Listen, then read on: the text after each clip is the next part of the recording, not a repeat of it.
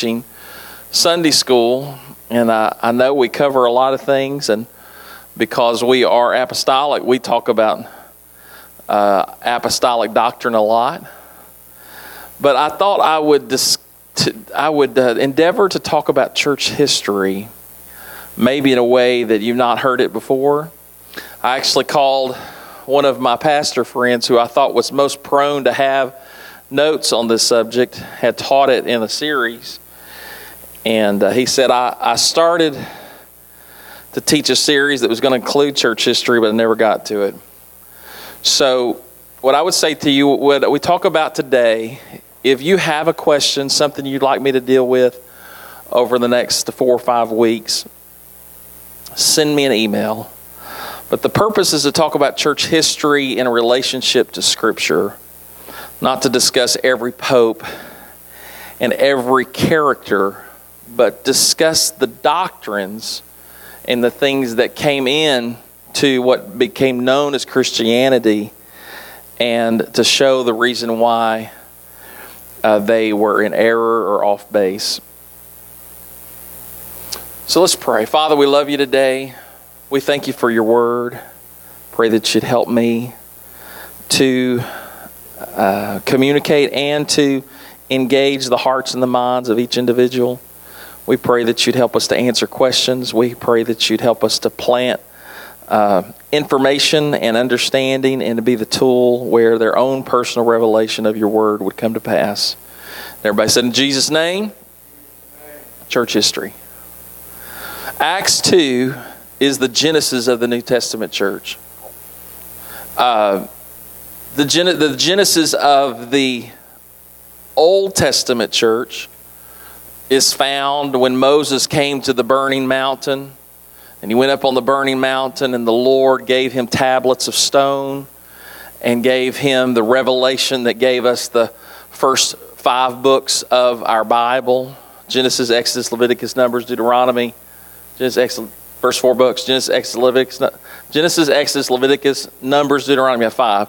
The first five books, the Lord uh, communicated this dynamic, anointed uh, word and instruction to the Old Testament church, how they were going to worship.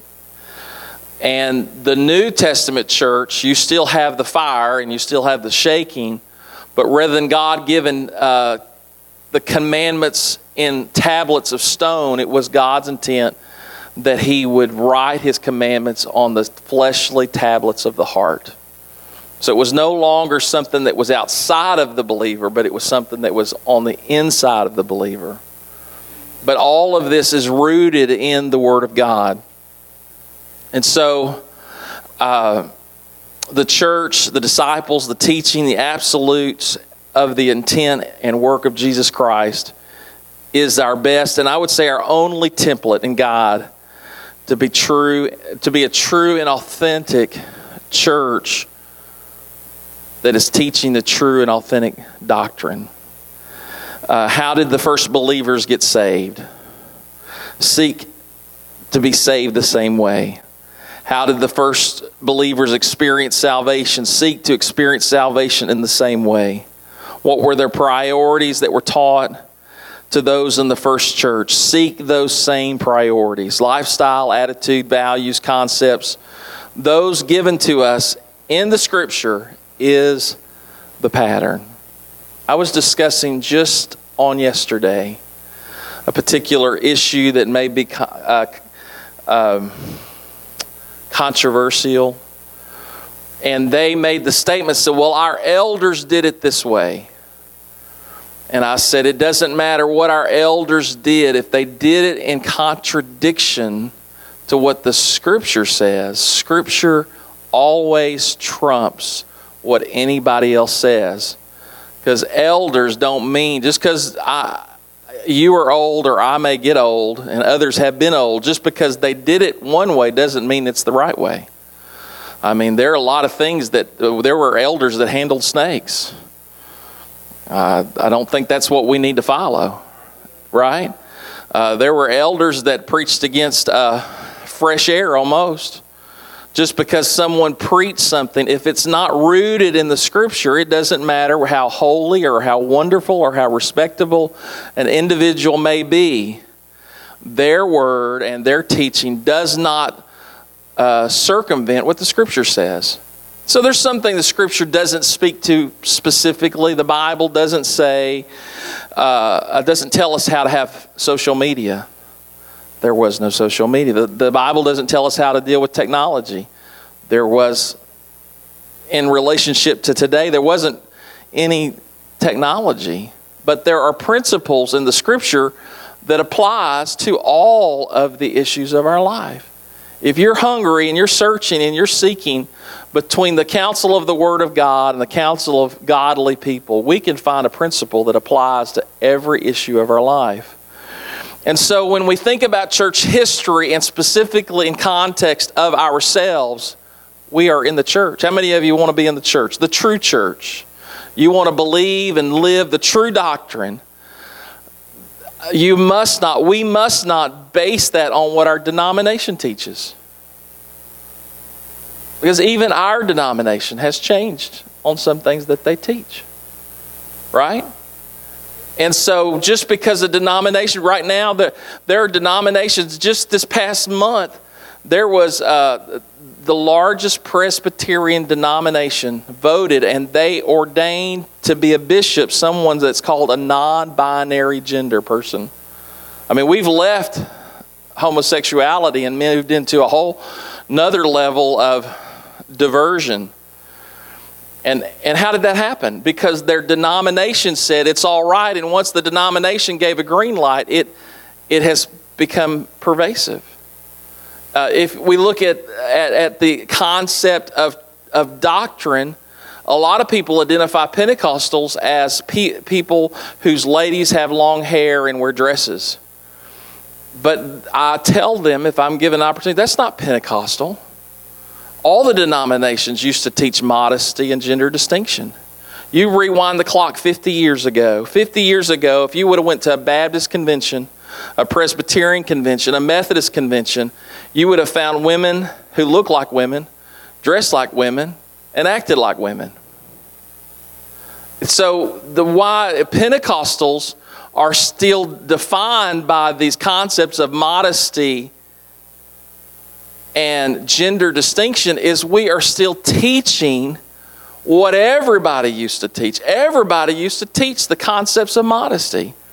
But today, you could go in probably seven of the 10 churches nearest here, and you would, you would quickly become aware of the fact people are totally unaware of biblical ideas of modesty and gender distinction because it's not been taught.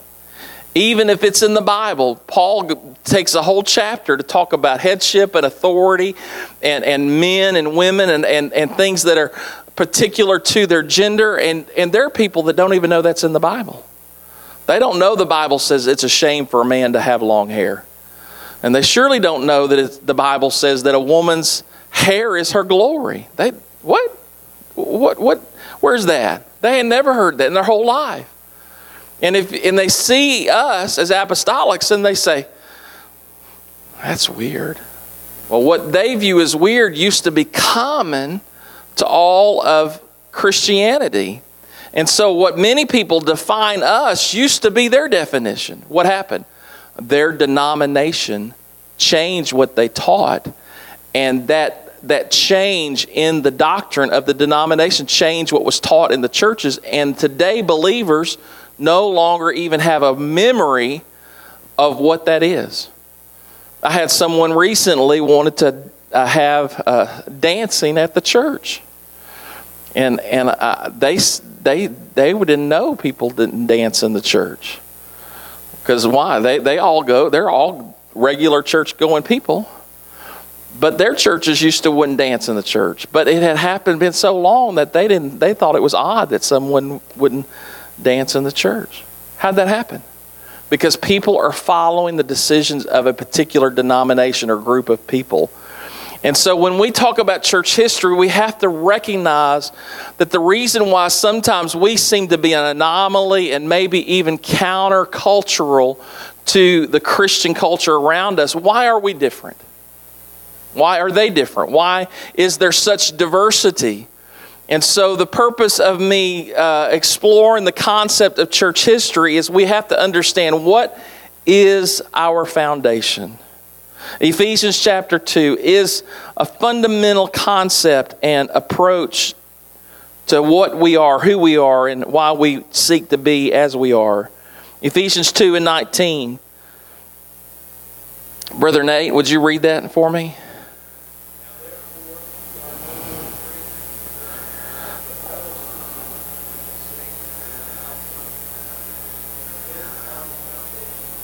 Now, I want you to see that, and are built upon the foundation of the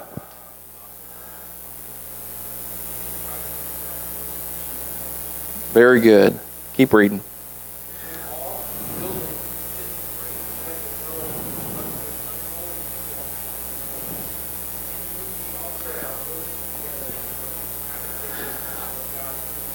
Very good. And so the church is built upon a foundation of the apostles and the prophets. Say that with the apostles and the prophets. What does that mean? That means that the church is built upon the, the apostles is first priority. It doesn't diminish the importance of the prophets, but the first priority is the apostles because we're a New Testament church. And in addition to the apostles, we're built upon the prophets. That's the Old Testament. And so the church is built upon the apostles and the prophets. Jesus Christ is the chief cornerstone. It doesn't say we're built upon the foundation of the early Pentecostals. It doesn't say we're built upon the foundation of the reformers. We're not built upon the foundation of the popes.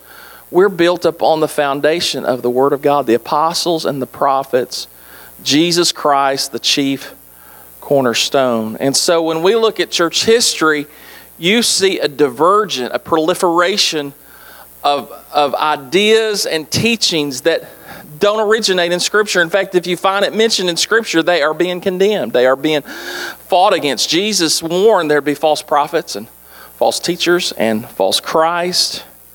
But it's important for us to recognize that there is a there when you hit reset.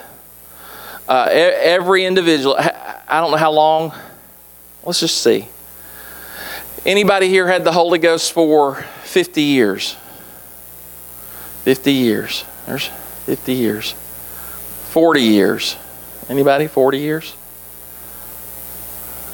Brother Bobby's 40 years. I, I got the Holy Ghost when I was six, and I'm 40. Oh, man, I, me too. Uh, I've had it for 40 years. how about 20 years? There we go.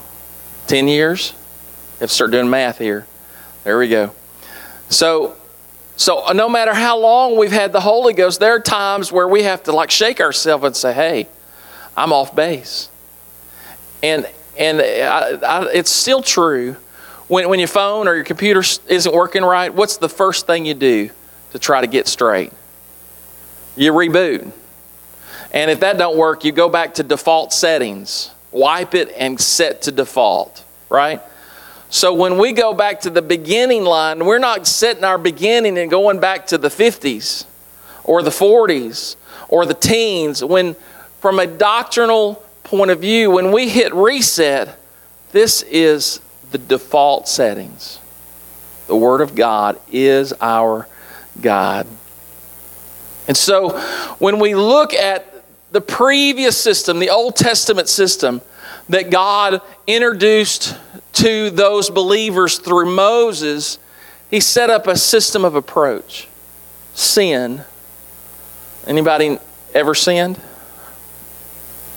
We're not having confession what it was, but anybody still struggle sometimes with not being perfect?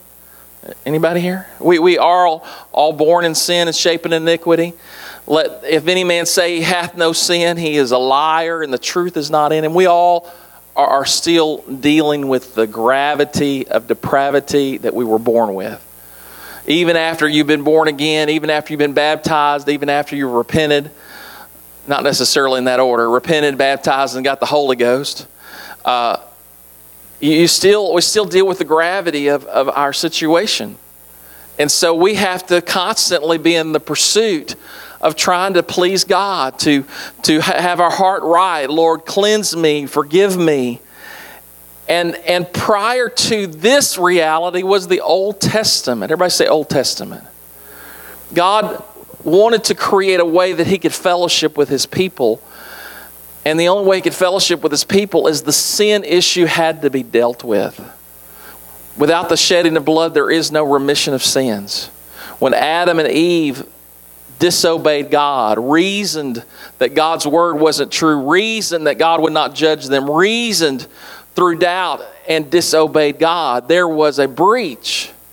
And in the beginning, the Lord had to, I believe, killed a lamb and took the skin of those that lamb or those lambs and clothed them with coats to cover their shame and and probably, I believe it's proper to say, dealt with their sin as much as a lamb could. And from that day to just a little bit later, Abel offers an acceptable sacrifice and gives God the firstlings and the fat of his flock and you see this foreshadowing. You see uh, uh, uh, Isaac being offered as a sacrifice. There, instead of Isaac, there was the substitute of a, an animal. Rather than Isaac dying, there was an animal. There was a substitution, a substitutionary system. I don't die for my sins. Something dies in my place. And if you were to try to figure out how many animal sacrifices were offered in the Old Testament, for the sins of the people. Every year at Passover, there had to be a lamb that was offered for the family, every family. Every year, there was a sacrifice made for sin of atonement. There were sacrifices daily, daily, 365 days daily. There was the shedding of blood. But the Bible tells us it was impossible that the shedding of blood would forgive us ultimately of our sins. But until Jesus came, this was the system the Lord instituted so that He could fellowship there. He chose that rather than any man dying for their sins, He allowed there to be a substitute, that a sheep, a lamb, a goat, a ram would be sacrificed in their stead. And so they had fellowship. There was fellowship with God. It was limited it was limited. They saw the pillar of cloud, they saw the, the pillar of fire, they, they, they, they, they, they observed the presence of God, but there was no lasting presence. Once a year, the high priest was able to be in the Holy of Holies and see the glory of glories and, and understand that God had rolled the sins ahead one more year. But that was once a year for one man of the whole nation. But Jesus, Jesus, the beautiful thing about Jesus is the coming of Jesus did away with all of the ceremonial law. There was no more need for the sacrifice of a lamb and goat. Back then, if you were coming to church or the temple, you had to bring a sacrifice with you. You brought a, a band, just imagine, brother, brother uh, uh, Bobby, you, you, you have a lamb. Hey, hey, hey, preacher, I got my lamb. Brother Billy, hey, I got my lamb. I, have got my, and, and, and to worship, you had to have a bloody sacrifice. You had to feed that thing. You had to chase it down in the field. You think it's hard chasing down your kids? Imagine having to chase down the goat before he got to church. When Jesus came, he once and for all answered the sin question that we might have fellowship. I have access and fellowship not by the blood of bulls and goats, but by the the precious blood of Jesus Christ, I am able to have free access. Not just one man for the nation, not just one man for the nation once a year, but every man, every woman, every day, anytime have access. The Bible says we can approach boldly the throne of grace because we have a new and living way through Christ. We can come before the very throne of God and find help in our time of need. Can somebody say amen? And so, church history, the transition from an Old Testament system to a New Testament system, Jesus is there in the middle. And the Gospels we read, Matthew, Mark, and Luke, and John, those really happened in the Old Testament. The, the, the sacrificial system was still going when Jesus came. Jesus was there in the temple while they were uh, having sacrifice. Jesus was there in the temple when there was still the need for a high priest. But when Jesus did what only Jesus could do, it was that moment when there was no more need for sacrifice. And God gave us access to a new dimension of the kingdom, a new dimension of fellowship. A person that it doesn't matter what their lineage is, it doesn't matter what their race is, it doesn't matter what their language is, it doesn't matter their uh, economic status. Everyone, anyone has access and can experience the glorious kingdom of God through being born again of the water and the Spirit. Amen. So, uh, the foundational understanding, the thing that separated the Jews from the, all the other heathen religions, was a concept that there's only one God. Hear, O Israel, Deuteronomy 6 and 4, it's in your notes. Deuteronomy 6 and 4. Hear, O Israel, the Lord our God is one Lord. I'm going to read it. I've got it in my notes here somewhere. Somebody want to read it for me if you see it in my notes? There it is. Go ahead and read it. Hear, O Israel, the Lord our God is one Lord. Can we say that together? Hear, O Israel, the Lord our God is one Lord. It's the Shema.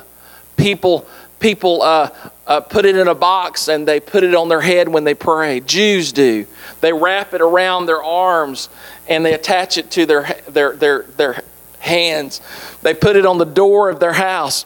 Little boxes with this scripture printed on it, wrapped up, put in the box. They nail it to their door. They nail it to their gates. It is, it is the very definition of being a covenant Jew is that there is one God an absolute monotheistic one God, no division, no, no, no distinction, one God. That is who they are. And in the New Testament, in the same way, it, we are pointed back to that original foundation in John chapter 14. John chapter 14. Well, what happens in John 14? Anybody know what happens in John 14? Uh, I'm going to open my Bible. If you want to open your Bible or open up your iPad or your iPhone, and we will. I'll, I'll show you that the New Testament was not changing the understanding of who God is. Church history has introduced us to uh, divergent views of the nature of God, but that's not what Jesus brought. Jesus actually affirmed there's still one God. It hasn't changed. John 14, uh, Jesus says, Let not your heart be troubled. Ye believe in God, believe also in me. In my Father's house are many mansions. If it were not so, I would have told you. I go to prepare a place for you. And if I go and prepare a place for you, I will come again and receive you unto myself, that where I am, there you may be also. Whither I go, you know, and the way you know. Thomas, like, uh, hold up, Lord, we know not whither you goest, and how can we know the way?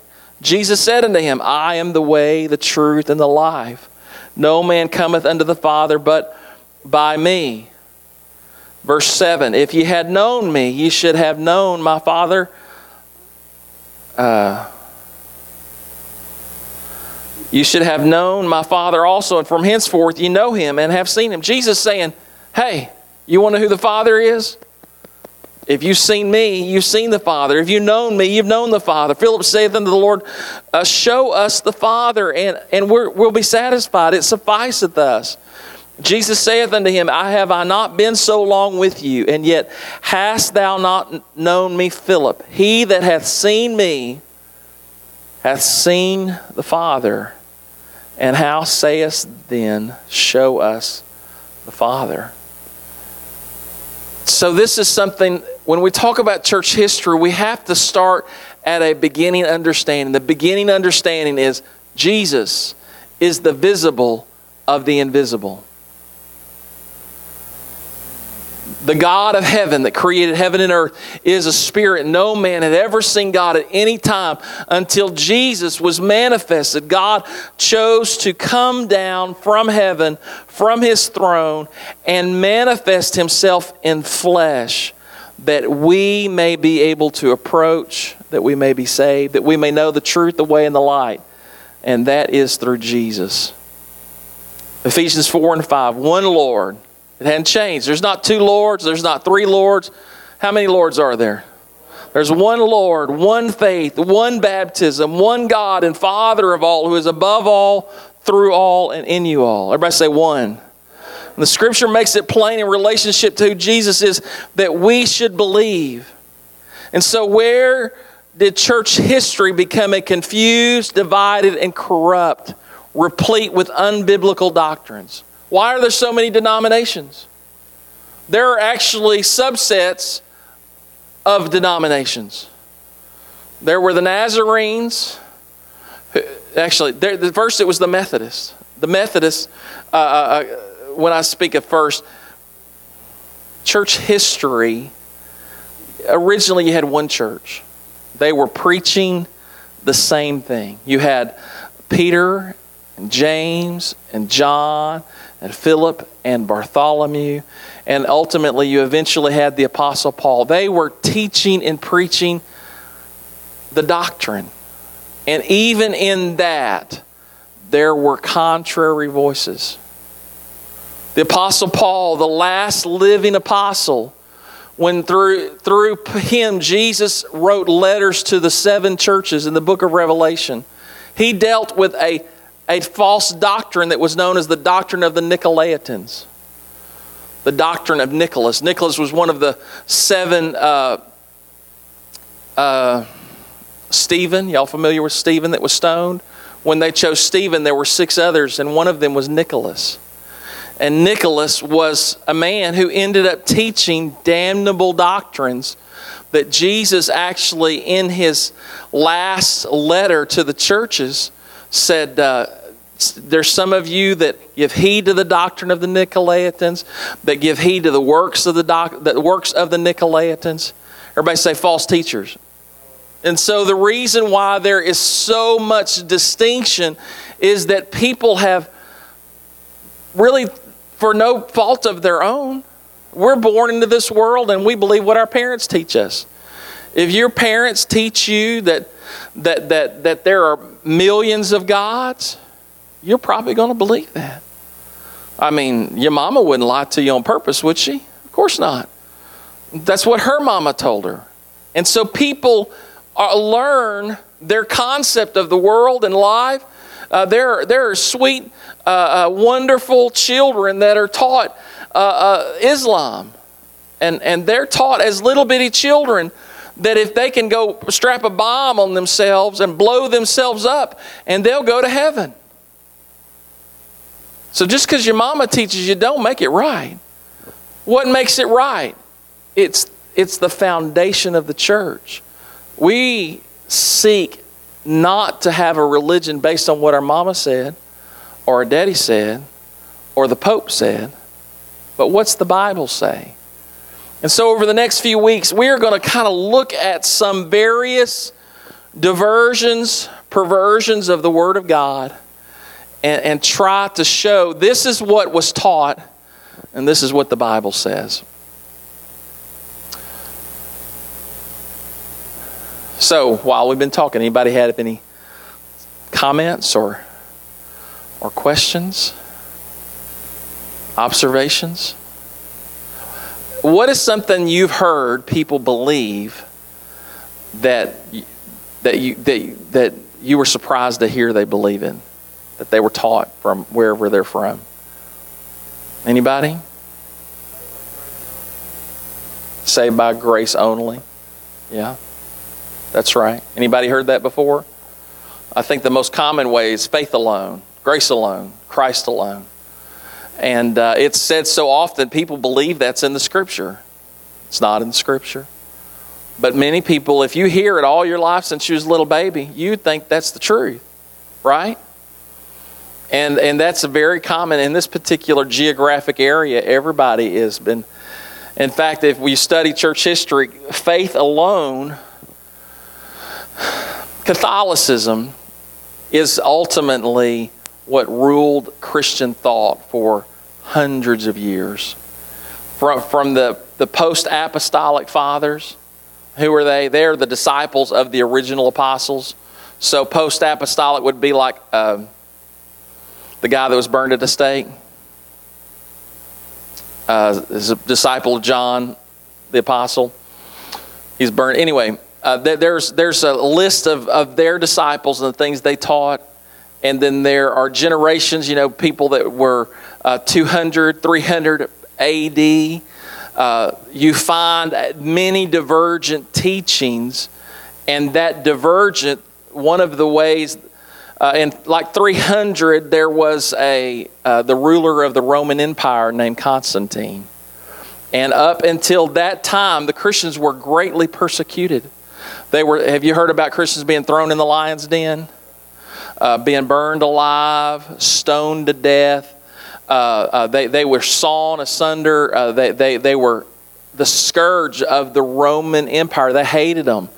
There's a place in Rome called the catacombs where people would hide underneath the ground, where people were, were uh, being buried. Basically, the cemeteries were underground in these catacombs, and the Christians hid in the catacombs because they, they were hunted down like, a, like terrorists are hunted down here in America. They hunted Christians that way. And so there was great persecution upon them. And overnight, Constantine said that he had a vision. And in the vision, he saw the cross. And, and, and immediately, practically overnight, all of these uh, Roman gods, deities, uh, and the priests of all these false religions, it was mandated that Christianity went from being illegal to being the state religion and you had all of these rapid conversions, if you will, from being a heathen priest to a Christian priest, to worshiping Diana and, and Zeus to worshiping Jesus. And so you had all of this foreign concepts that overnight was introduced into Christianity.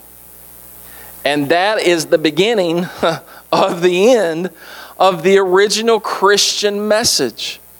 Uh, everywhere the Roman church went, one of the ways that they would convert the people of the place is they would incorporate the heathen religion into Christianity. If you go to Rome, I actually have a friend of mine that was at the Vatican about two or three months ago and in the Vatican and all the churches, you find all of these Roman gods, these hewn marble uh, uh, uh, uh, uh carvings of, of Zeus and Diana. Uh, there's one that's a, we're almost practically adults, a multiple breast woman god. All the, they're, they're right up in the church. In the church of the Catholicism. And someone asked, why are these in the church? And people are praying. A lot of the Roman gods, they changed the, the names on them. Uh, uh, you know, Zeus, yeah, I don't know really, I don't know the, the but Zeus became the Apostle Peter. They, they literally renamed Roman gods and they quit praying to this name tag over this God and they put it with a saint. And so people started praying to saints. Roman gods overnight. And so you had this rapid uh, assimilation of non Christian concepts that, that just, uh, just took over the church. The concept of a pope, when that was introduced into Catholicism, they taught, they are taught that, that you have the Bible but what's more important than the Bible is the church. The church is like, you know, God's uh, being in the, and so whatever the church decides and whatever the Pope says, the Pope, what the Pope says is as inspired as what Peter said. In fact, they say that the Pope is Jesus Christ in the earth today. How'd that happen? Because they got away from the book and it reached a point that Catholicism the whole religion was conducted in a language people didn't understand. People in general couldn't read. But uh, Catholicism was, was uh, conducted in the Latin language that is, is and has been a dead language for, for centuries. And so a priest will get up and preach in Latin, read in Latin, and the congregation doesn't understand a word he's saying. Wow. Is that crazy? And so the Catholic Church killed people, uh, uh, martyred people by the hundreds because they sought to, to translate the scripture into a language other people could understand. Why would they not want people to read the Bible? Because the people reading in the Bible, they would read in 1400 that everything they'd been taught as a quote unquote Christian wasn't just not in the Bible, the Bible specifically forbid its doing. Paul said, don't have anything to do with people that say that are forbidden marriage. And what are Catholics known famous for? Their priesthood cannot get married. You have nuns that get married, never get never get married. But the Bible says don't do anything with someone that does that. How could that happen? Because people got away from Scripture and assimilated everything. Now, I, I, I do believe there are things that at one time meant something, and its sim- symbology doesn't really mean that to me anymore. For instance, uh, come Easter time, people dress up in, in uh, um, bunny rabbit suits and give away Easter eggs. I don't believe when people do that, they are worshiping the God of fertility. They're eating eggs, and the kids are seeing a, a somebody dressed up in a bunny rabbit suit. But the origin of that is paganism, flat out paganism. Now we don't get up and you know I, I like I really like chocolate eggs and really like chocolate rabbits, but there is zero faith and zero worship, and I put zero credit in an Easter bunny or a chocolate chocolate egg. Y'all get that? Right? And if anybody ever thought that, well, I just want you to know the Easter bunny doesn't have anything to do with, with the resurrection. It's purely just like a, a Buzz Lightyear. I don't, res, you know, Buzz starts giving out eggs, I'm going to eat his eggs too. Right? Chocolate eggs. Hallelujah. There are many things that, if you understand, that stuff was introduced into Christianity and it still had the same meaning. Paganism was, they were still practicing paganism, but they just changed the labels. You, you go to uh, uh, different countries and, and they practice voodoo and they practice various sanitarianism, I believe is a word, where, where they basically are involved. You look at what happens in Mardi Gras down in New Orleans. That is a Catholic uh, uh, celebration.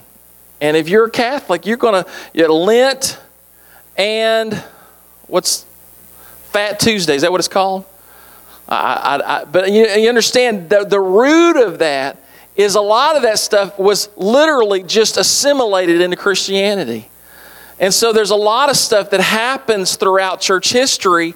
And the reason why we have so many divergent views from what we teach and believe and what other people teach and believe, and people don't know where all that stuff come from. And so it will be my effort to try to demonstrate that in the context of church history, this is why we preach what we preach, we believe what we believe, and we endeavor to follow the scripture.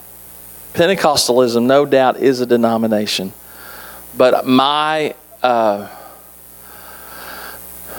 my allegiance is not to any particular denomination. If our denomination gets up and votes that uh, you can marry whoever you want to, kiss whoever you want to. I may still be Pentecostal, but I'm not gonna I'm not gonna be I'm not gonna be part of that denomination that, that passes such a thing. Right? Because the Word of God is our guide. And, and, and when we consider where we are, it's important to understand where we've come from and to understand there's doctrines being promoted through social media today that you see their roots even in the New Testament, they were having the same errors as there are today. And that's amazing. I mean, I see people, used to be apostolic people, telling people are being persuaded that they need to worship on Saturday. Like, have you not read your Bible? You know, I may deal with this more in another service, but I, see it, and, and, and people like, you know, if you don't know why we don't keep the Sabbath, we, it's not something we deal with a lot. How many ever heard somebody teach a lesson on why we don't keep the Sabbath? Anybody? You have? Well, you, you've been around a minute. Well, let me tell you the reason why we don't keep the Sabbath. Because Jesus is the Sabbath. When Jesus came, the Old Testament, its observance of all the Ten Commandments, the commandment of the Sabbath is the only commandment that was not uh, affirmed by Jesus. Jesus was constantly being criticized for what he did on the Sabbath. And if you read the epistles, there's only one time the Sabbath is mentioned in the writings of the apostles to the church. And the only time it's mentioned, Paul says, Don't let anyone judge you on the keeping of holy days and the Sabbath. What's that mean? It wasn't no longer part of our Christian experience. If the Word of God said we needed to keep the Sabbath, I would be trying to keep the Sabbath. But that's not another thing that Jesus did it because of Jesus and the way he changed things. Used to, if a man was not circumcised, he was cut off from his people. You couldn't be saved without being circumcised. That's not a part of New Testament belief anymore. You know what the equivalent of Old Testament circumcision is in the New Testament? You know how you know you've been baptized and in covenant with God now? Is when you get baptized. Baptism is the New Testament equivalent of Old Testament circumcision. Somebody say, Do you need to get baptized? Absolutely. Because you want to be in covenant with the Lord. Amen. Anybody else have a anything you've heard where people you've heard people believe or tell you you need to believe? Go ahead, Sister Betty.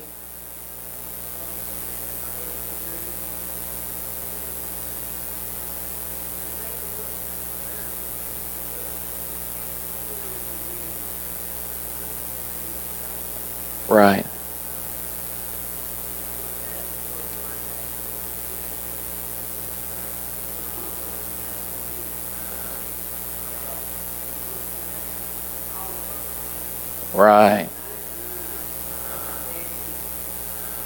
Right. Well, that's a that's a great example. Sister Betty said she'd always been told by her dad that couldn't read, but somebody told him uh, the doctrine of once saved, always saved, and that doctrine is a product of well, we'll talk about the Reformation, uh, and that Bible doesn't teach that. There, there is a truth in Scripture that we are we're going to be judged where we are. How a tree falls, there it shall lie. And it doesn't matter how much good you do, if you ain't doing good when you die or Jesus comes, all the good you've done. The Bible says if a, if a righteous man ceases from his righteousness and becomes wicked, all of his righteousness will be forgotten because he's become wicked. But a wicked man becomes righteous all the wickedness that he's done has been will be forgotten. And uh, uh, Adam and Eve. I mean, could you get any more perfect?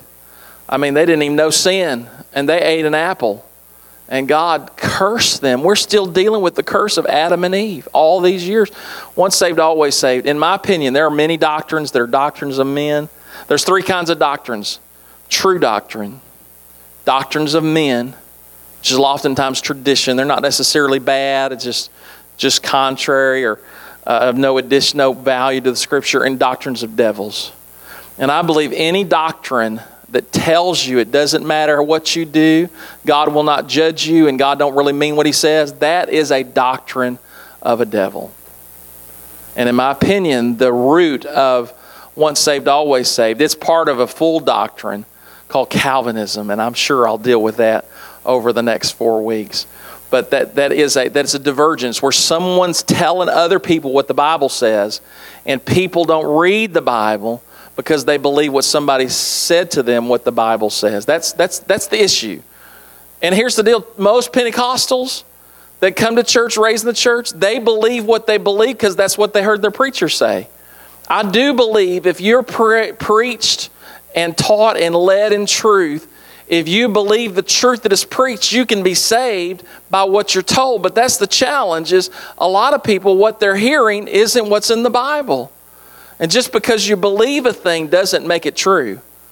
Or there's going to be a lot of people that blow themselves up going to heaven and getting 70 virgins. And that's not true.